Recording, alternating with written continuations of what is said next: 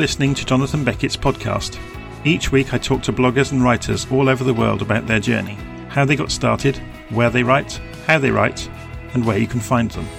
The podcast lives at anchor.fm slash John Beckett, and you can also find it at Spotify, Apple, Google, TuneIn, and Facebook. Just search for Jonathan Beckett's podcast.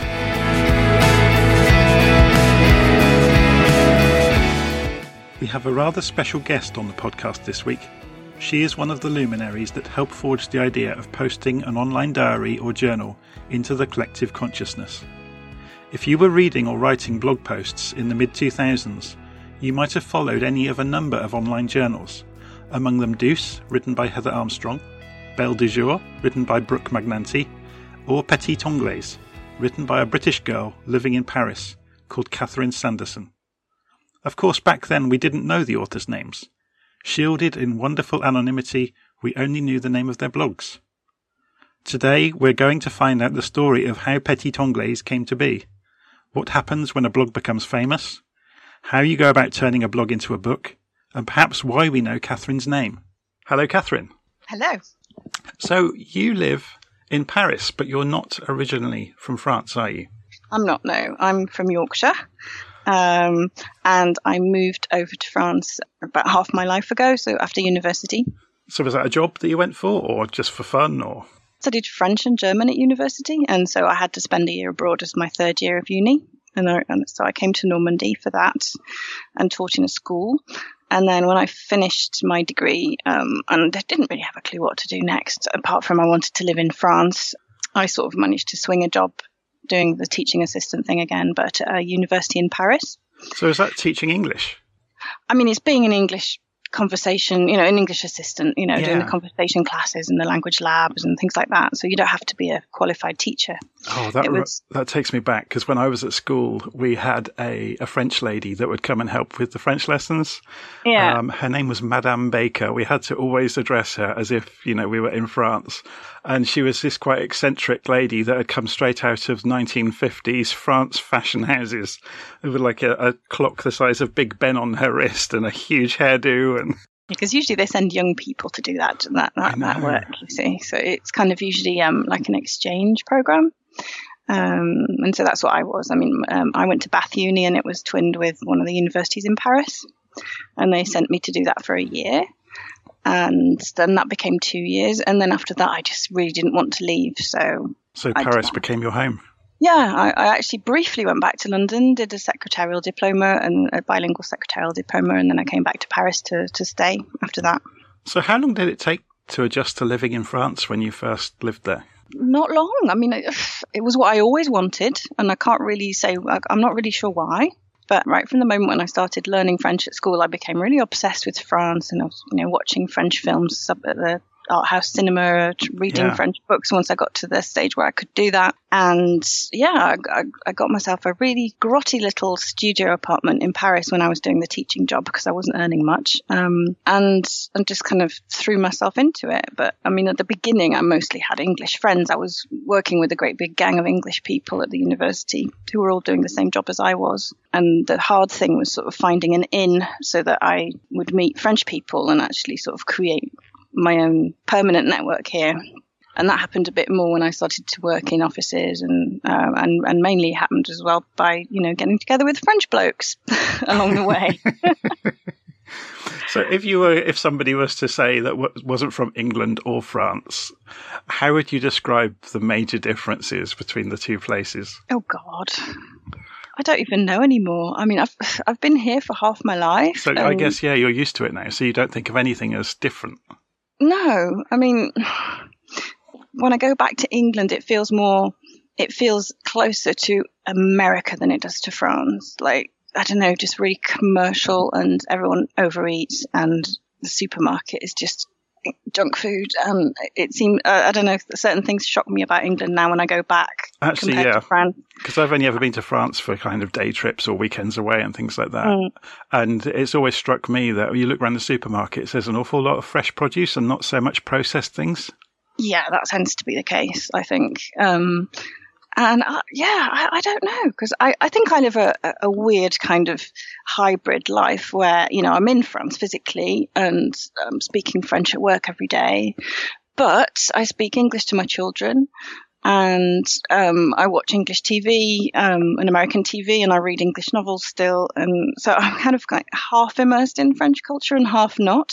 And it's interesting because you've still got a tiny piece of your Yorkshire accent still in there.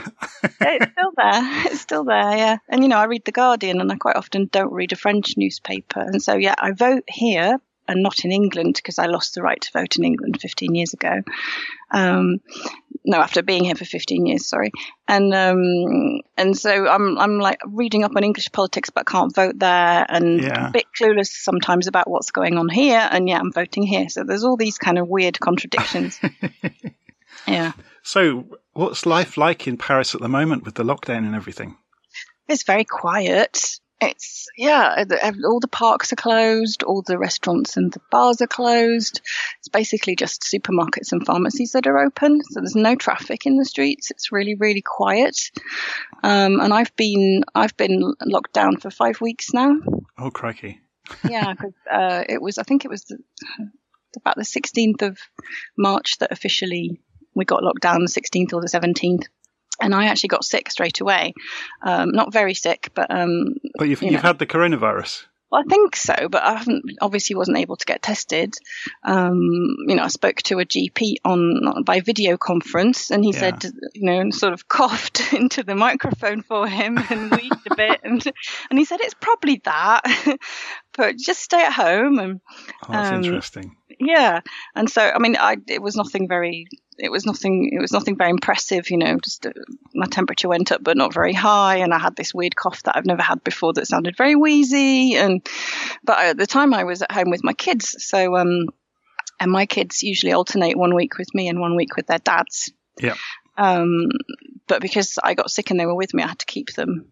Right. So I had them for five weeks in a row, whilst at the beginning, whilst not feeling very well. So that was a bit shit. Um, luckily one of one of my exes my, my ex-husband lives really close by and kindly brought us shopping and even cooked meals and because i couldn't even set foot outside or send the children outside no the rules I was being strict, strict about it, yeah. you know. Well, I was being strict, you know. Um, That's the thing so, that surprised me the most, actually. The people around the world that I've spoken to is how differently different countries have implemented it, or how seriously the people have taken it in different yeah. places. I mean, we're policing ourselves. I mean, in France, we have we're supposed to fill out a, a piece of paper, this special form that they um, that they produced, and and and you fill in your your name, your date of birth, your address, the time you left the house, and sp- and you tick a box to say for which reason you're going out. But to be honest, I've not actually been. I've never come across anyone actually checking them. I know yeah. people who have. I know people who've been fined for roller skating or like cycling outside a certain you know, perimeter away from their house. Um, but I've not seen anything. Um, but I just, I don't know, I felt like I, owed it to everyone else to take it seriously. Um, yeah. and so some of, some things have been tough, you know, my boyfriend's five kilometers away and I've not seen him for five weeks. But you know. Other than a zoom window or whatever on the internet. Yeah, yeah, exactly. Lots of phone calls. We've gone back to old old school yeah, you know. Sitting on the stairs with the phone. But yeah. So it's, so it's frustrating but i mean it's kind of now they're talking about in france um, lifting it perhaps on the 11th of may but we don't know whether that will be all the regions or you know paris yeah. is one of the worst hits so we don't know um, the kids may or may not go back to school at that point um, my I've been officially working from home, although I haven't actually had much work to do. Yeah, it's the same I'm, me. Same I'm one of the lucky ones, you know, because they're still paying me. Um, yes. You know. Anyway. Yeah. Getting so, back to blogging and computers and stuff like that. Yes. let's wind the clock back a bit. Can you remember the first computer you had any kind of exposure to?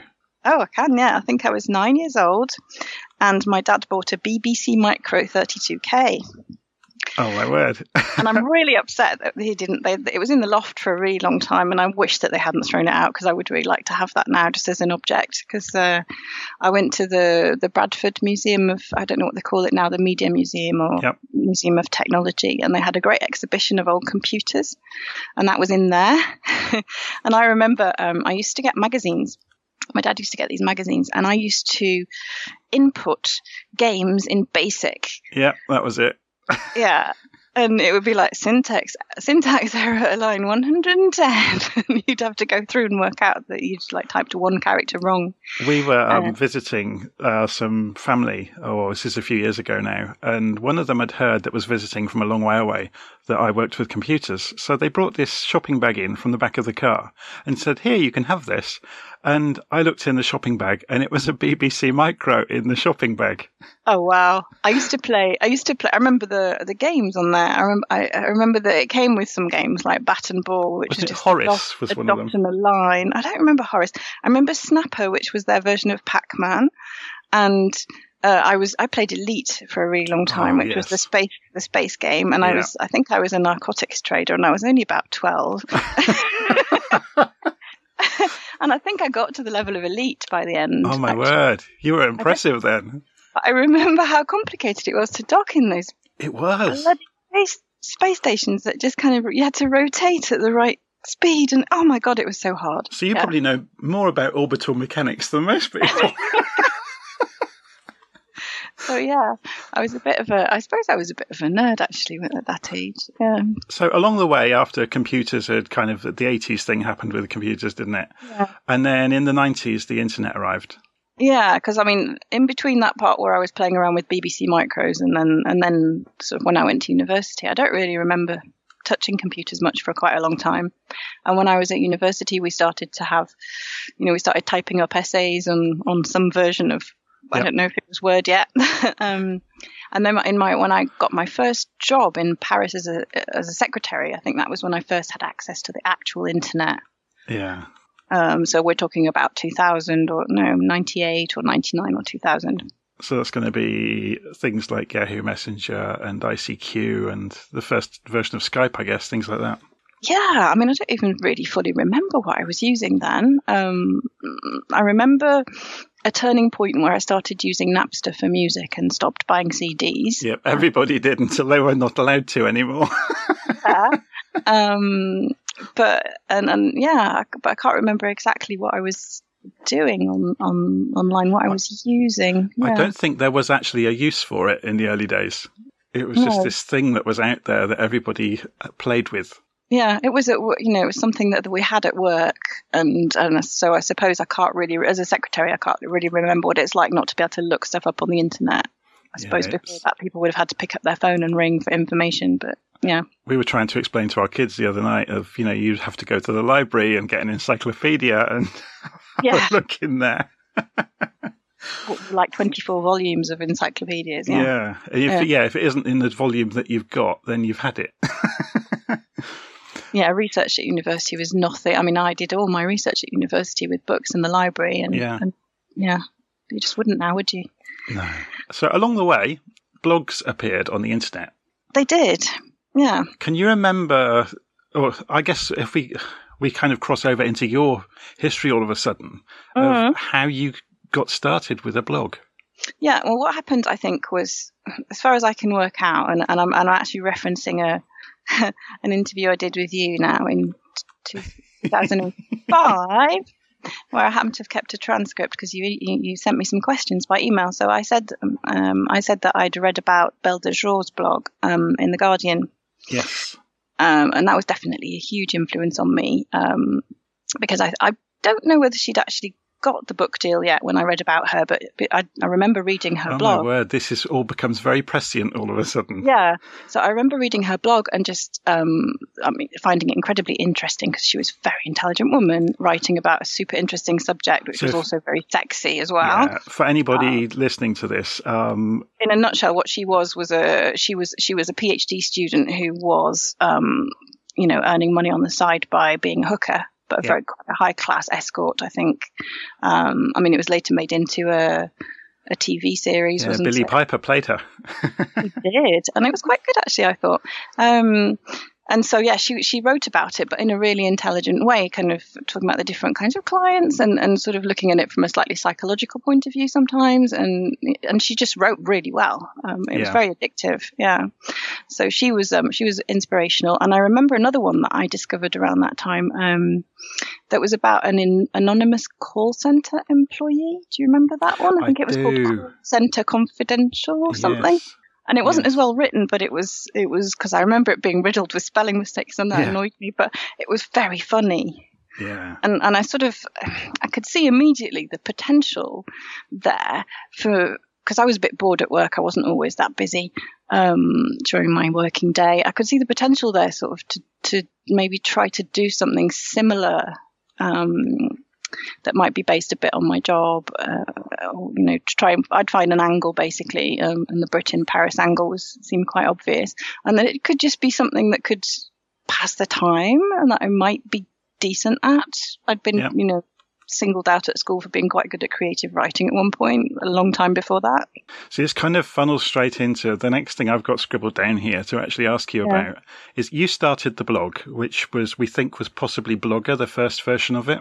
Yeah, it was on Blogger. It was in July 2004, apparently, according to the thing I've written down. Yeah. So you started to pick up traffic at quite a frightening rate. yeah. I mean, Was did you? I was going to ask, did you actually go after the traffic, or did it Like just happen?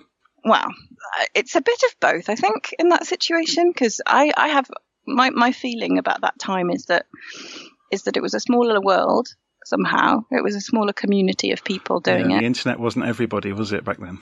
Yeah. And so I tended to find that that decent things rose to the top quite naturally and quite quickly. And I know a lot of people that I really respect, some of whom I met, that, you know, they, they started doing something and they commented on each other's blogs and we kind of were, it was a kind of a circular thing. You know, Yep. there were, there were blogs that I enjoyed. I don't know, Little Red Boat being one of them, or uh, I can't, you know, there were many at the time. Yeah. Um, and I'd leave comments, they'd leave comments, and that drove some traffic. Um, at some point, somebody um, nominated me to be one of the blogs of the week on the Guardian, so that really gave me a Right. kick. I remember at the time, you know, suddenly there was a hundred people that day. Um, uh, but yeah, uh, oh, I got nominated for a Bloggie Award as well in um, 2005 Wow. and that was a kind of a, that was a kind of a, that was a big deal at the time because um, I, w- I was nominated in the new blog car- category alongside Defamer, which was one of the Gawker Media blogs. It you know, was. I remember that. yeah, and Defamer obviously won, but um, but just being nominated Yeah. was, I mean, yeah, th- th- that that drove a lot of people towards my blog, a lot from America. I mean, that, that it all goes to prove, really, to anybody listening to this, that quality counts over every marketing scheme or anything you might dream up. It's always I going to be the writing. Yeah, because you can cheat a bit. I mean, at the time, I, I seem to remember at one point that there was some kind of, I can't remember what it was called now, but there was this site where you could go on it and, and click on loads of different blogs and you'd get as many different clicks back. Uh, I can't, it was a weird site. I There can't was one it called was. diarist.net. Yeah, I can't remember, but anyway, but anything that you do, uh, if if when people arrive they don't like what they see and they don't come back, then it's not going to work, is it? So No. Yeah, the, the quality there's got to be some something about the content that makes people want to come back and follow it. Yeah. So I guess we're slowly swinging round to Mm-hmm. what happened. have, have you actually Yeah. ever told this story? I guess you did back when it exploded. But um, yeah, I'll just let you go to tell a bit of the story of what unfolded. Oh, do you mean the work side of things? Yeah, Do you the- Well, you obviously sat at work bored and you're busy writing blog posts and sometimes Yeah. mentioning people you're working with. Yeah, I mean, so first of all, I was anonymous. I was Petite Anglaise, and I never mentioned my name, and I didn't say where I worked, what kind of company it was, uh, whether it was lawyers or accountants or whatever. I just said it was a firm. Um, but I did, and I mostly talked about my, you know, about life in Paris as a Brit, or you know, bringing up my bilingual kid, or my relationship with her dad, or and I've, uh, just a handful of times I, I mentioned things that happened at work. Mostly uh, um, mostly sort of anecdotes about myself at work, like how I, you know, bent a bit low when I was sorting out the webcam for a video conference and sort of accidentally flashed my tits at the technician at the other end, or how I fell down the stairs at work and, and was was out cold for a few moments and I snored apparently. Um, so it wasn't stuff about you know it wasn't like you know s- secrets from work No. or like, about the actual content of the work. But um, I did describe one of the partners there as uh, I called him old school boss, and I said that he wore sock suspenders and called the secretaries typists, and you know there were a, there were a few so there's details. in nothing really that incendiary at all. Well, there was a. I'd been through a, a difficult spot at work with my boss, who I'd initially got on very well with, and at one point who I thought was um, actually uh, harassing me, and so I did write about that um, Right. and a little bit.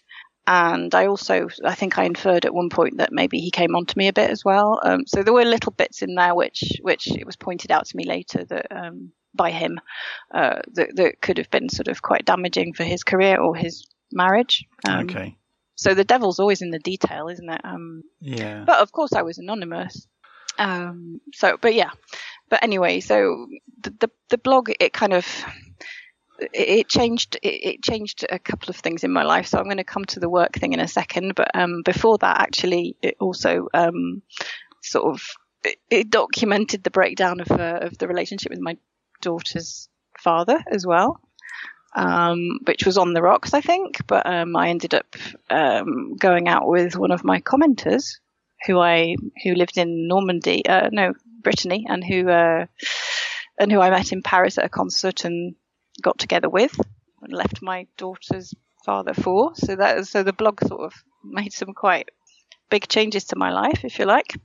Um, and I met a lot of people through it you know, there were, there were blog meetups in Paris, there were blog meetups in London, there was all sorts of, yeah. So it had quite a big impact on my social life. Um, and then in April 2006, um, I got fired because of it. so yeah, I think that's the thing you wanted me to get to. and it's funny because I have an email exchange with you uh, from that time, which I unearthed yesterday. And um, I actually asked you to take down uh, the written interview I'd done for, Yes. for Mad About Blogging because I'd mentioned blogging from work and I thought it was probably sensible to remove that little reference from the internet because I was taking my uh, ex-employer to the French Employment Tribunal. So yeah, I, I got I got fired f- from the accountancy firm that had been my employer um, because the IT guy um, got wind of the fact that I was blogging and I think felt that he was unable to keep it from the bosses just in case they did find out from someone else and Right. he didn't want to get into trouble. So I don't particularly um, have it in for him. Um, I'd been kind of stupid, you know. Over over time, I think I'd got a bit cocky. You know, it was I was anonymous, but a lot of my friends, the sort of younger friends in the company, were in on it. Right. Uh, so I was playing a dangerous game at that point, and um, I'd even let a French newspaper who were writing about expat blogs in Paris publish a photo of me. So without putting my name, but you know, it was a matter of time. I think uh, it was foolish. It's interesting because when I was, I did a bit of looking back myself to figure out dates of Mm. when we, or, or when it had all happened. And I found Yeah. a BBC article. And I was quite surprised because even the BBC talking about this British expat that had been fired in Paris, Mm. they said, um, although, you know, they, I forget the exact text, but they said, although the name is not given on the blog, we understand she is Catherine Sanderson. Okay. and she works for this company and this is her boss's name and they had everything straight laid out in the article yeah, I mean, yeah Uh, it I makes you remember- kind of second guess journalists completely doesn't it Yeah, I mean, around that time. Um, so yeah, so I, after I got fired, I um, I went quiet for a little while on the blog. I put up like a test card because I didn't want to write about what i was remember until I, until I got my final paycheck and I'd hit the bank. Um, and then I had, my plan was to turn around and let them know that I was going to take them to tribunal. But obviously, I wanted to get my money first. Um, and in the interim, I think it was like the longest couple of months of my life. Um, I started to sort of cast around and ask for legal advice and um, and talk to people who I happen to know through blogging, but who also happen to be journalists. because of course, a lot of journalists were blogging back then yeah And I knew a guy called Colin Randall through, um, he was the uh, Paris correspondent at the Telegraph, which is not a natural home for me because I'm not, don't like that newspaper, but um, he was doing like a personal blog um, about his life in Paris. And so I sort of, he'd emailed me a few times, so I knew his name. And I asked him for advice about a lawyer, and he immediately said, I want exclusivity. I want to write about this. Um, and I sort of said, Well, I can't until I've got paid, and, you know, we have to wait. But it was basically planned from that moment on that he was going to, the minute I felt comfortable, he was going to put out an article, and he was. Oh, that's uh, interesting because I was going to say or I was going to ask if you knew how you eventually got outed to the, you know, the mainstream media, but well, it sounds like you kind of planned it. well, no, I planned. I planned to. I planned to talk about it. Um, however, and you know, I didn't know it was going to. I didn't know. Didn't imagine it could be news for anyone. But the couple of people that I did speak to who were journalists were, were desperate to say something about it, and he really wanted to like write this like it was going to be the scoop of his career or something. I mean, he's still He's still in touch with me now, actually. Um, but I let them use photos, but not my name. But I mean, that's when I look back, that's just so naive. I mean, as if, as if yeah. you can do one and not the other. People who went to college with you are going to crawl out of the woodwork, aren't they? Yeah.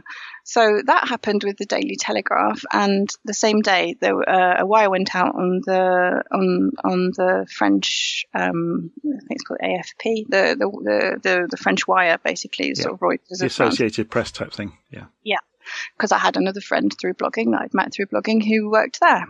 And so he put that out on the same day, and that's the, that was the reason that the story kind of went wide. Although I still don't really understand why it was of such interest to people, but you know, um, so yeah, and then afterwards, um, it was the Daily Mail who outed me. I mean, they were horrible. They um, they rang me up to let me know that they'd found my name on Friends Reunited, that they'd right. kind of pieced together some details from my blog, worked out what my age was, where I'd gone to school, and looked and looked and found a, an entry on Friends Reunited that I didn't remember, I hadn't deleted, um, that referenced, you know, having a daughter who would be about the right age, and they just kind of they figured it out basically. And I begged, I begged them to sort of not print it, and they didn't listen. Um, afterwards, they started door stopping my parents and trying to interview my neighbours, and um, and they offered me five thousand pounds for an article, and I that was I think that was the one thing I refused to do. Actually, and it was the only paid uh, thing I was offered, and and I refused on principle because I was so angry with them. Oh my word! and at one point, at one point, they actually did ring me to tell me that they'd found my daughter's uh, first name, and I really pleaded with them not to print it, and they didn't print it. Oh my crikey! This, you I, just can't make it up, want, can you? Yeah, what I didn't want was for my daughter's name to come out and for my ex-partner's name to come out. And luckily, we, you know, we didn't share a surname or anything like that. Um, we'd never been married. It was there were no public records they could look up. Yeah. It didn't go that far. It wasn't, you know, wasn't that newsworthy to know what my daughter was called. But I really wanted to keep that out of the newspaper. So you, within the the weeks that followed that, I remember you were suddenly being interviewed on television, on radio. It was mental, yeah. Um, I was. What was that like? Well, I mean, completely surreal because I'm quite shy, and um, and so that was it was a bit of a whirlwind, and I didn't really know what I was doing. Obviously, didn't have any media training or anything like that. I kind of said yes to pretty much everything that was offered to me because I could see that there was an opportunity unfolding. I was getting um, I was getting emails from agents, literary agents, and I was going to say that's kind of my next question, but we'll get to yeah. that. so I, I, knew that you know I had to kind of surf that wave because it was all linked. Um, and so while I was doing the media, I was also getting the Eurostar across to to London and meeting with you know sort of five agents in a day, and then coming back to Paris again, and it was just yeah, it was completely strange so I was ended up sort of sitting on the couch with Richard and Judy and on breakfast television and um, I remember, I remember one... we were watching that breakfast television episode and you suddenly yeah, you appeared and we both kind of dropped our spoons into our cornflakes. I mean, yeah, I don't remember much about it to be honest, but and I was on Look North, which was like the the thing that I'd watched all my life that comes on after the national yeah. news in Yorkshire.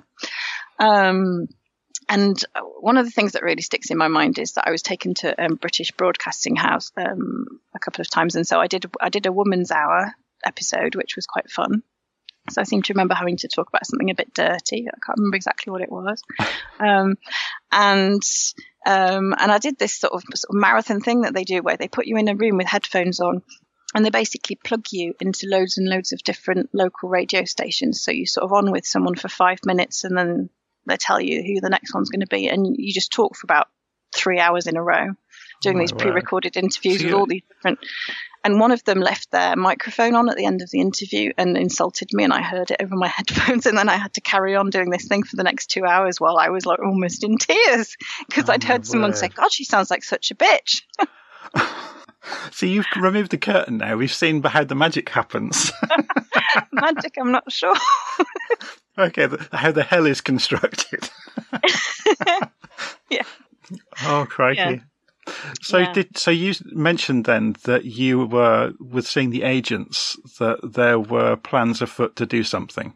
Yeah, so I met with uh, I met Belle de Jour's agent at the time. You know, she's she and I haven't actually met her, and I can't tell you anything about her, but I do represent her. Um, yeah, no, I met with I met with a number of different literary agents. It was completely surreal. Um, and I, I at that stage, I'd had an offer from I can't remember which publisher to just publish entries from my blog straight away uh, for a six-figure sum. And I said, no, I don't want to do that. I want to write a book. Um, and so I sort of went to see lots of different agents and eventually found someone that I felt comfortable with. Um, uh, and we and I spent the summer working on a book proposal for them to shop around for me. So it kind of had like a a couple of chapters and an outline and a press section, and you know I sort of put together this whole thing, which they helped me put together uh, a little bit. Um, and then they shopped it around, and uh, there was, a, I think, there were four publishers who were interested and who um, courted me over the space of a very surreal day where I went into London to meet all of them in the same day. And they kind of, I went to Penguin and they had um, fish and chips in little cones because they'd read on my blog that I liked fish and chips a lot. Oh my word! Um, I went to another publisher's and they had um, uh, like cream tea, you know, sort of scones and um, and jam and cream and stuff. And I went to another place and they had loads of free books for me to give to my daughter. You know, they were all trying to buy me off. It was really weird. That's odd. Um, yeah, and uh, yeah, and so I signed up uh, signed up with Penguin because fish and chips they they they want it basically. Um, so um, how did yeah. it? How did your world change with working with uh, a publisher? Then it must it be very really- different. Well, yeah, the, there were two things that were really different. So one of them was the fact that somebody's paying you to do to write a book, and you don't actually know whether you can write a book or not. So they didn't kind of think that you might need any help with. Uh, uh, okay, let's wind this back a bit. Did they did they assign an editor editor to work with you? Um, I had I had uh, an editor, yes, um, a girl called Katie, Katie Filane, who's um, actually half French, um, but she was she wasn't she wasn't very hands on, if you like. She was kind of um, I remember her suggesting that I do slightly shorter chapters, but apart from that, it was just having somebody who checked in with me every two or three months to see how things were going and asked me to send what I'd done so far, and just um, but she wasn't she wasn't very sort of intrusive in terms of like changing much or Yeah. I, rem- I remember her saying uh, that want she, her wanting me to sort of flesh out one of the characters to make it into more of a best friend a girly best friend and I was like oh I'm being nudged in a chick lit direction here this is interesting because of course they, they do have a bit of power well they have a lot of power over you because you're suddenly writing to order for money yeah. and they've given you some of it when you signed, and they'll give you some of it when you deliver your your manuscript, and again some more when it's published. And so they have a say over the title, the cover, the way it's going to be packaged, and they can push you a little bit in the direction that they want you to go in, I suppose. it must So be no interesting my because yeah, Hmm. when you originally wrote it, it was obviously it was life as it was happening. Yeah, so I was having to go backwards in time, over just you know decide which chunk of the time of writing the blog I wanted to go over, and, and what story I actually wanted to tell. And I was doing it knowing that my name was now attached to it, whereas at the time when I'd written things, I was anonymous and I had perhaps a bit more freedom to, Yeah. you know, so that was a bit different. But it must be odd, like you were saying, where you suddenly got these experienced people looking over your shoulders, kind of saying, well, actually, your life wasn't quite how it needs to be. And I mean, uh, uh, there was a story that I wanted to tell, which was um, was how blogging had influenced my decisions and how um, uh, writing for an audience might make you make different choices in your life so that you've got more interesting things to write about. How because because it had become a bit like a saga you know people tuning in every day uh, for an installment. And and at one point i wondered if it was a bit unhealthy. Um, and you know certain decisions that I'd made would I have made them if if I hadn't been writing this blog. And so I was trying to t- tell that story sort of pull behind the curtain a bit. And I think that they wanted a more sort of you know romantic story in Paris with lots of nice descriptions of Paris and um, so I gave them a combination of those things, I think, in the end. And it was funny because the American publisher was much more interested in the whole behind the curtain sort of analysis of how blogging had changed my life. And I have a feeling that the English publisher took out some of those paragraphs. Oh, that's a shame. Yeah. It's so, interesting, uh, isn't it? Because you read these kind of modern biography type things that have been written by the likes of Amy Poehler or Tina Fey, and they oh. very much are those kind of "isn't my life a disaster" kind of thing. you know, where yeah. they really have lifted the lid off and exposed all of their luggage then for everybody to pick over. Yeah, and I always, I was always super interested in writing sort of the taboo stuff that you're not really supposed to say. Like, you know, you've got two children, do you prefer one over the other? All the things you're not really supposed to go into. And I, that, that was always what I found most interesting and still do. This but, is the um, big thing, isn't it? Because a lot of people, well, there's two, there's two camps with blogging, isn't there? There's the anonymous camp and then there's the, you know, um, not anonymous then. Mm. yeah. And you, you kind of crossed over. Yeah, and I did find blogging a bit hard afterwards. So I was writing the book and I had less to say because writing about writing is not necessarily interesting. But there, there was a there was a, an obligation to carry on the blog because it was going. You know, the publisher definitely saw that as a marketing tool for the book, and. Yeah. It became a bit complicated for me to carry on doing the blog because I was not anonymous anymore. And so, if I was to, I don't know, just tell an anecdote about something that went down at my daughter's school, then because my name is public, somebody else might be able to work out who I was talking about. Yeah. You know, whose whose kid or or whose parent or and so suddenly it, it kind of yeah. it reduces your your leeway a bit and um, and I was also in the process of getting married at that point and I was sort of concerned that if I wrote too much about my relationship I might torpedo it um, yeah. and I started to get quite you know I, I, I think I gave up in the end in about 2000 and nine, about the time that my son was born, was when I decided to stop blogging because the second book had come out and all my obligations were done with the publisher. Um, and I just wasn't comfortable anymore, sort of using my personal life as material. I, uh, so here's the big question: Do you yeah. miss it? Um, I didn't for a really long time. Um, I got really caught up in, you know, having two kids, being married, eventually going back to work. I went back to work in an office in 2011. So I mean, the, the whole the whole book thing gave me sort of five years out off working in an office, which was nice, you know. um, but I, have had stuff I've had to deal with and that has stopped me from. It's not been at the forefront of my mind. I've had some mental health issues. I've had, you know, I've, there are things that I've I wondered whether I'd like to be able to write about that, and then I thought, no, it's just too personal, and it, it, will it sort of have some sort of an effect on my professional life? Because uh, obviously there are things you don't want your colleagues to know about yourself.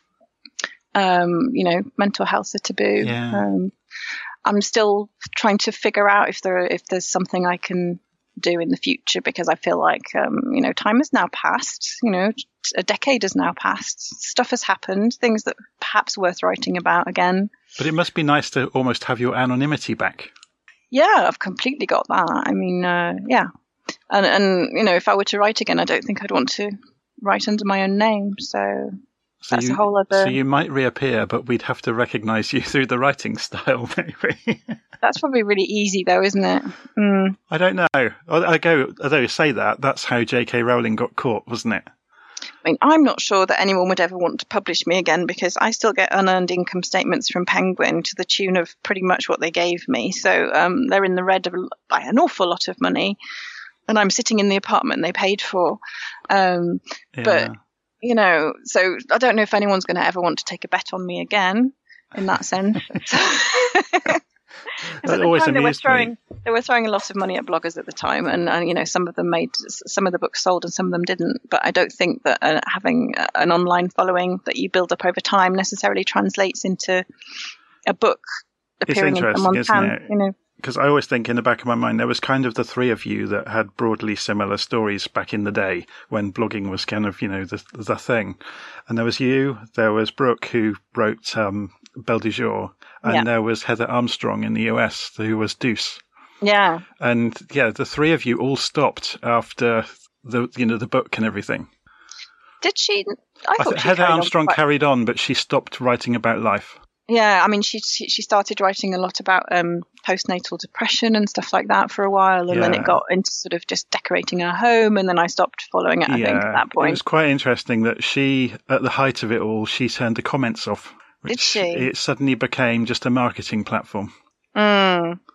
I mean, yeah, I, I followed her a bit, obviously, because I remember when I got fired, I called it being dooced because that was the verb that you used because she was the first blogger to get fired for blogging Yeah. back in the day. Um, but I followed people like um, Girl with a One Track Mind as well. She Yep. did very well. I mean, um, basically because sex does does sell, doesn't it? Um, Yes, I'd forgotten that one.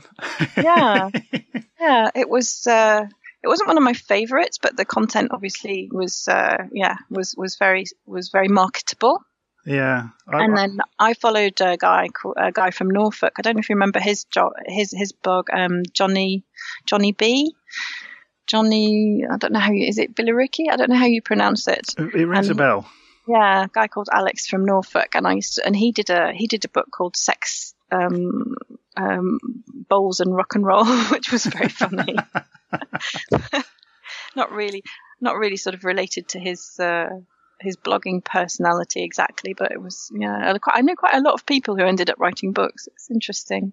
Um, Yeah. Do you remember Andre from A Beautiful Revolution who did a sort of a cartoon book? Yes. And I and I think he organised a blog meet where you did you come to that in no, the end? I- no. The first I one I'd ever went to to was last year. Did you? Yeah, yeah. I found I found an email where I invited you to that, Oh my word.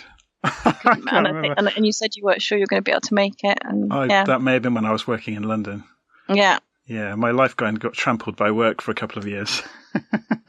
But I mean, I, I met so many interesting people um, who went on to do great things. I mean, uh, there was a, a girl called Lucy Pepper, who was a Brit Yes. living in Portugal, who did this thing called Vitriolica, where she she just did these really good sort of um, cartoons of Portuguese people, you know, these really great drawings. And now she's doing all sorts. She's working in all sorts of media platforms and television and, and doing all sorts of stuff in in, uh, in Lisbon.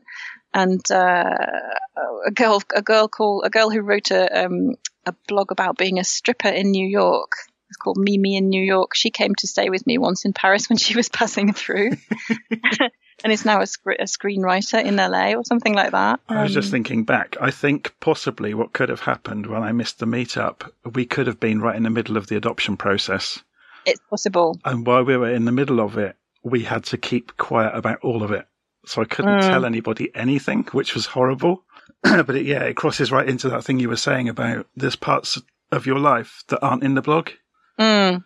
But yeah, it's probably. Yeah, I mean, do we mention yeah. that, that that we kind of um, that's why we became friends in a strange sort of way. We had yeah, we had some exchanges about adoption because I'd written a kind of a three part blog post about my own experience of being of finding out I was adopted and tracing my birth parents, and you'd written to me and said you were in the process of um, Adopting, of, yeah. of adopting, and, and and you asked me a few questions about you my sent me a book. perspective on it. That, oh right, yes, that's right. I you did. sent me a novel, yeah. Yes, yes. I found the email where I was asking for your address to send it to. Yeah. Yeah, yeah. And I, I, had, I had no memory of that until I saw the email. It's funny, isn't it?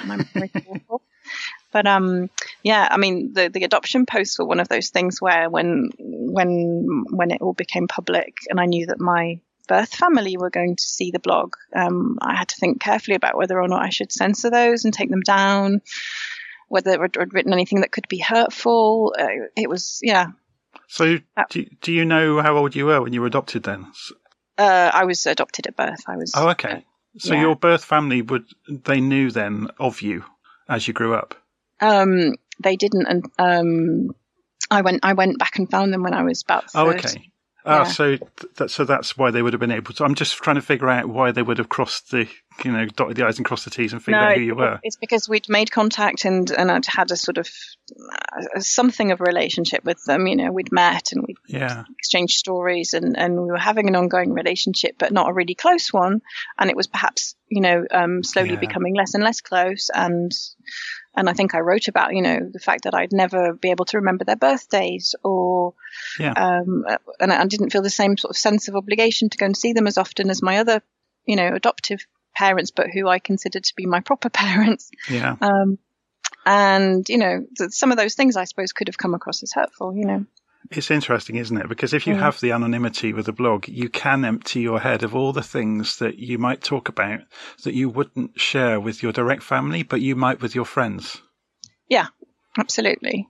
Um, I would have said all of those things to just about anybody except the people concerned. You know, except Yeah. um, I'm I'm one of these people that's quite you know quite open really. Um, It's difficult, isn't it? Because then if you if you don't have anonymity with a blog, because mine's never been anonymous, but it means I have to filter almost everything. yeah. the trouble is with that, it just becomes this echo chamber of my own crazy thoughts.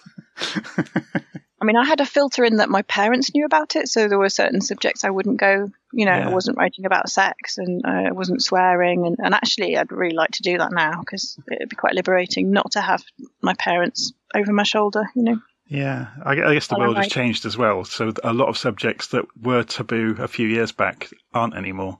yeah, But yeah, yeah, it's interesting. absolutely. Yeah, Anyway, thank you very much for coming on the podcast. that was very fun. I'll have to get you if you do reappear with a blog. Although we might not know it's you, we'll have to have you back. I'd have to figure it out see. first, though, and you'd have to admit it's you as well. Yeah, it sounds a bit complicated, but we'll see. yeah. okay. Thank you again. okay, thank you.